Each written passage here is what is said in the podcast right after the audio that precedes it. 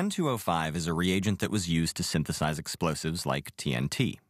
Unfortunately, it decomposes relatively quickly at or above room temperature, so if you accidentally leave a bottle of it out on the counter, you could be in trouble. In this video, we'll approximate the decomposition rate equation to figure out whether a batch of N2O5 that you left at room temperature can still be used. We'll also determine under what conditions our approximation is valid. This video is part of the linearity video series. Many complex systems are modeled or approximated linearly because of the mathematical advantages. Hi, my name is Ben Brubaker, and I'm a professor in the Department of Mathematics at MIT. Today we'll be talking about linear approximations. In mathematical terms, this is just another name for the tangent line to a function. But the name suggests more. Linear approximations can be used to simplify mathematical models that are not analytically solvable. The approximated model will have a solution that is only acceptable under suitable conditions. However, it can still illuminate the behavior of a system within a certain acceptable range. Before watching this video, you should know the definition of the derivative and how to write the equation of a line with a given slope that passes through a given point. After watching this video, you should be able to recognize the linear approximation of a function as the tangent line to the function apply linear approximations to solve simple differential equations, and explain the limitations of linear approximations both mathematically and graphically. Let's begin by defining the linear approximation. Recall that if a function is differentiable at a point c, then when we zoom in on the point c, the function begins to look more and more like a line. This only works when the function is smooth. It doesn't have any kinks, corners, or discontinuities. Given a function f of x which is differentiable at the point c, we define the linear approximation to be the tangent line to the function at c. This is the line whose slope equals f prime of c, the derivative of f at c. As an example, let's look at the following cubic equation. f of x is 1 30th x times x minus 2 times x plus 5. This function is differentiable everywhere, and so in particular, it's differentiable at the point x equals 3. Find the equation of the tangent line to this cubic equation at x equals 3 for yourself.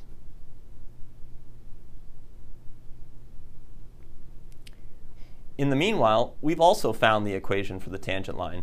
To do this, we found the value of the function at 3, which we found to be 4 fifths. And then we computed the derivative and evaluated it at x equals 3, which we found to be 7 6. We'll write the tangent line as t sub 3 of x to remind us that we are finding the tangent to our function at the point 3.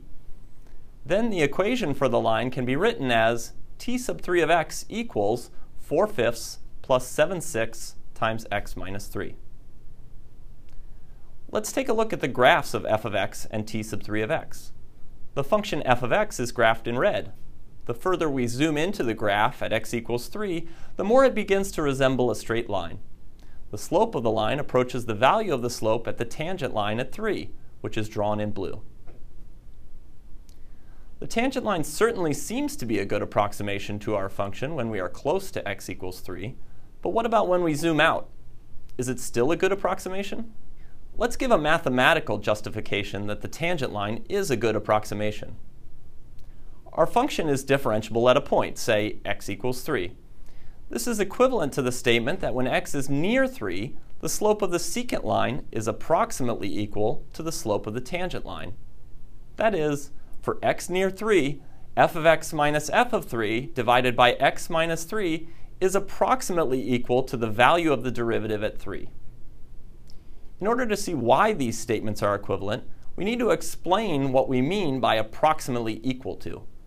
This means that we can make the difference between these two sides as small as any error bound we choose, provided that we choose x close enough to 3. And this is exactly the definition of differentiability at the point 3. To relate all of this to linear approximations, we use a bit of algebra.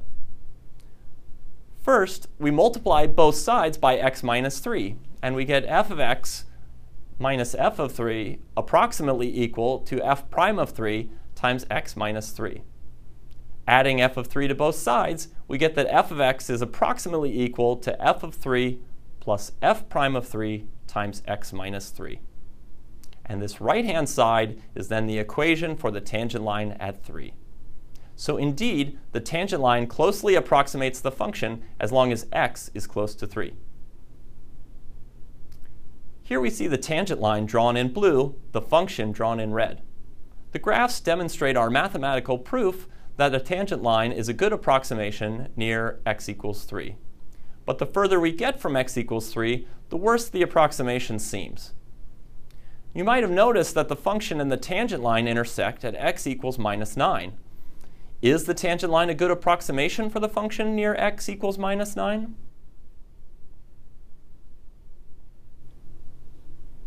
No, it isn't.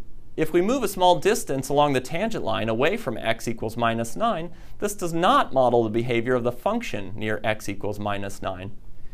This property is extremely important in applications. No measurement or observed quantity is ever given exactly. The linearization of a function that is differentiable at x equals c is just another name for the tangent line through c.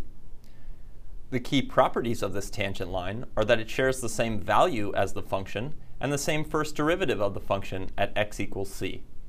And we've seen through both graphical intuition and the definition of the derivative that this linearization closely approximates the function for points x sufficiently close to c. Let's see how we can apply a linear approximation to simplify a problem. Let's suppose you are participating in undergraduate research in a chemistry lab.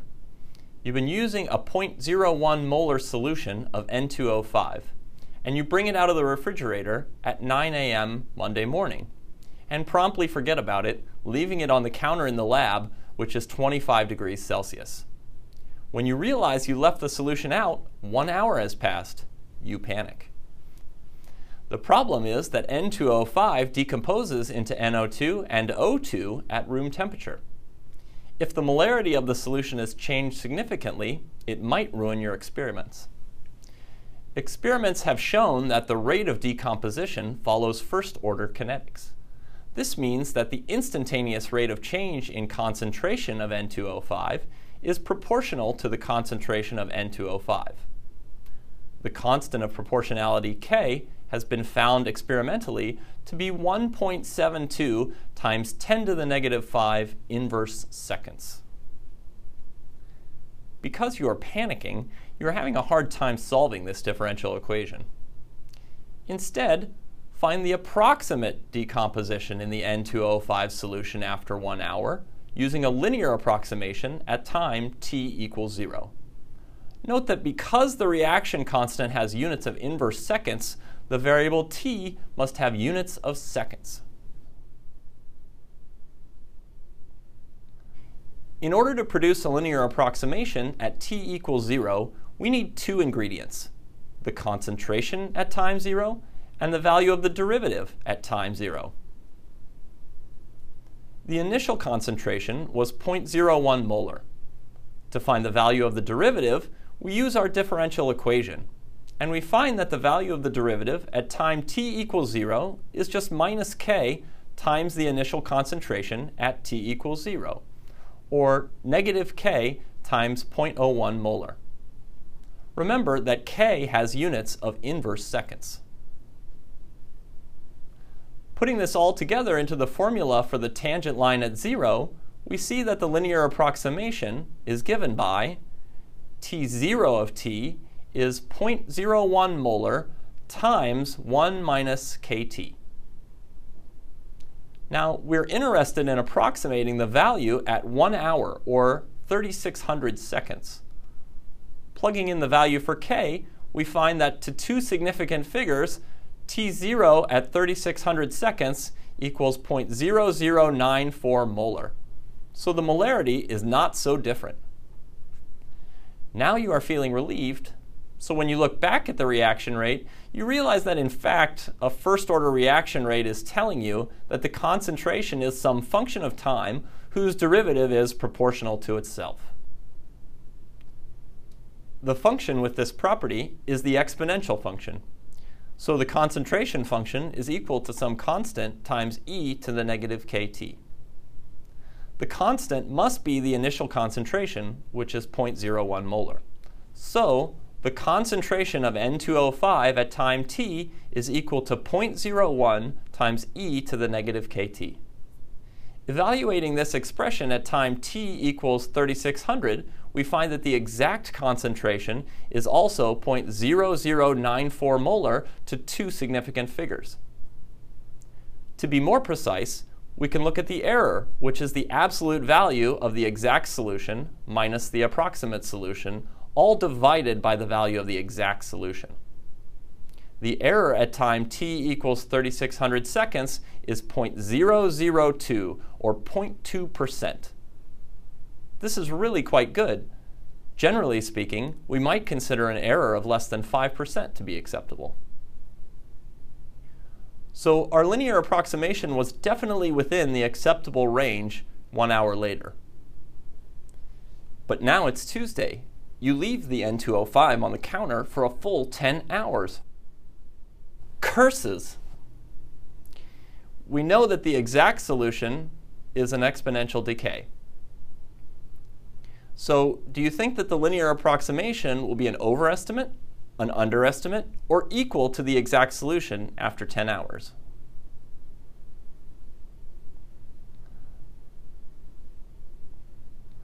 The linear approximation of the concentration after 10 hours at room temperature is T0 of 36,000 seconds, equal to 0.0038 molar.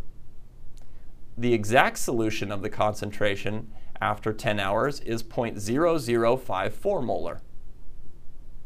Comparing these two solutions, we see that the linear approximation is an underestimate, as we would expect. The error is 0.29 or 29%. So a linear approximation is definitely not acceptable for this time range. But now you begin to wonder, for what times is the linear approximation at t equals 0 within the 5% error of the exact solution?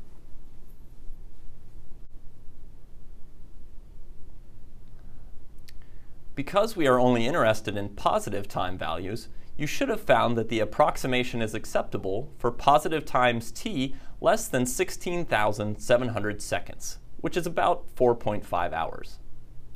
Now that you've carefully examined this problem using linear approximation, it's probably time to tell your graduate student advisor that you need to order a new batch of 0.01 molar N2O5. Let's review. The linear approximation to a function at a point c is the tangent line of a function at c. This linear approximation only accurately models the function for points sufficiently close to c. It is easy to read off the derivative at a point from a differential equation, and thus give a linear approximation to the solution. In our example with the concentration of N2O5, we could also solve the differential equation exactly and demonstrate that the approximation was acceptable near the point of approximation t equals 0, but not so for larger time intervals. Notice that we use this simple example to illustrate linear approximation because we could also solve it exactly and use the exact solution to determine the error. This is somewhat misleading since we often want to use linear approximation precisely when the differential equation that describes our physical situation does not have an analytic solution. So you may wonder, is there any way to estimate the error in a linear approximation without knowing the exact solution? The answer is yes. However, it involves Taylor's remainder theorem, which finds an acceptable range in terms of higher order derivatives and is beyond the scope of this video.